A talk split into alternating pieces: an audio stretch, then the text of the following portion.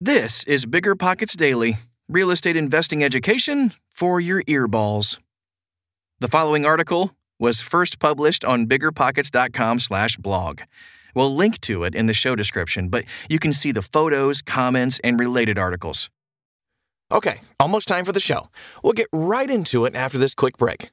Meet Rent App, the seamless, secure, free way to collect rent. Built by a team of fintech veterans behind Square and Cash App, Rent App uses ACH bank transfers to deposit funds directly into your account. You don't even need to download anything. Rent App setup is straightforward for renters, and there are no apps for landlords to download. Both get peace of mind with a digital transaction history. That means no more lost checks, managing a dozen different payment apps, or even wondering whether payment was sent. Landlords say Rent App is the most convenient way to collect rent, and we think you'll agree. Rent App, the free and easy way to collect rent. Learn more at rent.app slash landlord. Rent.app slash landlord.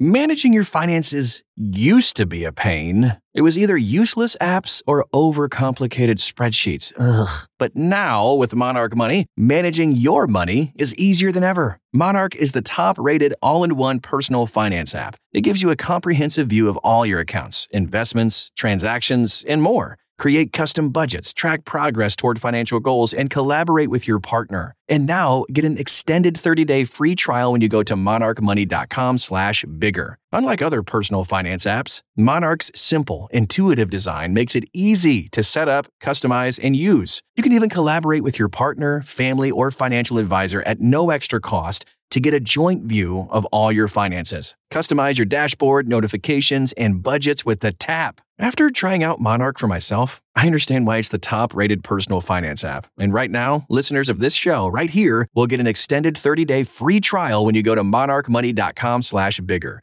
That's M O N A R C H M O N E Y dot com slash bigger for your extended 30 day free trial. How you can start buying real estate using your 401k or IRA by Daniel Gleich. Did you know you can buy real estate using your IRA or 401k? Most real estate entrepreneurs are unaware of how easy this is to buy real estate with their retirement money. Welcome to the world of real estate IRAs. Let's check this out. Mm-hmm. First of all, what's a real estate IRA anyway? All right, a real estate IRA is a supercharged IRA that enables you to invest your retirement money directly into real estate, such as multifamily, commercial, land, fix and flips, tax liens, and more. It has the same tax benefits as a regular IRA and can be set up as a traditional Roth or SEP real estate IRA. A real estate IRA is also known as a self directed IRA. Probably heard of those. All right, number two. How does this work, anyway? So, opening a real estate IRA can be done in just three simple steps open, fund, and invest. Let's take a look at step one the opening of this. You select a self directed IRA custodian and open your account by completing their online application. That's it. And then you just fund it. To fund your account, you transfer or you roll over all or just a portion of, probably recommend a portion, of an existing IRA, 401k, or other retirement accounts, or by making an initial contribution. And then invest. That's step three in the process. You instruct your self directed IRA custodian to send your retirement funds to your real estate investment. The process from start to finish is typically one to three weeks. You might want to consider upgrading to a checkbook IRA, which will enable you to manage your IRA without the need to contact your self directed IRA custodian for everyday transactions thus saving you time and money. And let's take a look at real estate IRA do's and don'ts, shall we? So, what can and can't you do with real estate in your IRA? Since your IRA is intended to provide benefit for you in retirement, not today, there are a few rules in place that ensure all benefits is are preserved for the future when you retire. Rule number 1: you and your immediate family members, like your spouse, parents, grandparents, children, grandchildren, and their spouses, as well as the entities they own, collectively known as disqualified people, cannot benefit from your IRA today. Here's the most popular question Can I live or vacation in a property owned by my IRA? Unfortunately, ugh, you cannot until you retire and withdraw the property from your IRA. A lot of people, therefore, buy a property now, rent it out, and then at retirement, withdraw the property and then just live in it. Rule number two the same group of disqualified people cannot transact with your IRA. The second most popular question we get is this Can my IRA purchase a property that I currently own? No, it cannot. This is because if a disqualified person transacts with your IRA, it's considered self dealing and not allowed. All transactions with your IRA must be at arm's length with a non related third party. Another popular question who can and who can't perform work on the property? All right, so the answer is that all work done on the property must be done by unrelated third parties. Very interesting stuff. And the last question, for now, is how about if I do the work but I don't get paid for it? Hmm? Okay, so that would be considered sweat equity, which would be a non cash contribution to your IRA, and unfortunately, not allowed. You can, however, perform desk work such as hiring contractors and subs, paying the bills, collecting the rent, overseeing the property, and all that stuff. Okay, rule number three. I know number two was long, but number three is short. All income and expenses must flow directly into and out of your IRA. Always remember that you and your IRA are separate entities. All right, so now let's take a look at non recourse financing for your IRA. There's always more real estate to buy than there is cash on hand. Oh, ain't that the truth? That's why most savvy real estate investors use leverage to grow their portfolios. And when using leverage in an IRA, there are a few things you need to know. Firstly, you cannot borrow money from disqualified people, the immediate family members that we listed before, but you can only borrow from unrelated third parties. And secondly, you can't personally guarantee the loan. It's got to be a non recourse loan.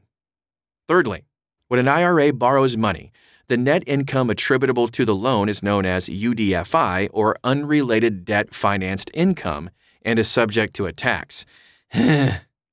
Nobody likes to pay taxes, especially in an IRA, but when you do the math, it's almost always worthwhile because at the end of the day, you are left with more money than if you did not take out the loan. Your self directed IRA custodian can walk you through the math if you'd like. Let's take a look at upgrading to a checkbook IRA. You might consider upgrading your self directed IRA to a self directed IRA with checkbook control. This is going to enable you to manage your IRA without the need to contact your self directed custodian for everyday transactions. This will save you time and money. Checkbook control is very appropriate for investments like real estate that have a ton of transactions, or if you're holding many investments in your IRA. Upgrading to checkbook control only adds one extra step to the process. So, how does this thing work? It's typically a simple four step process open, fund, create, and invest.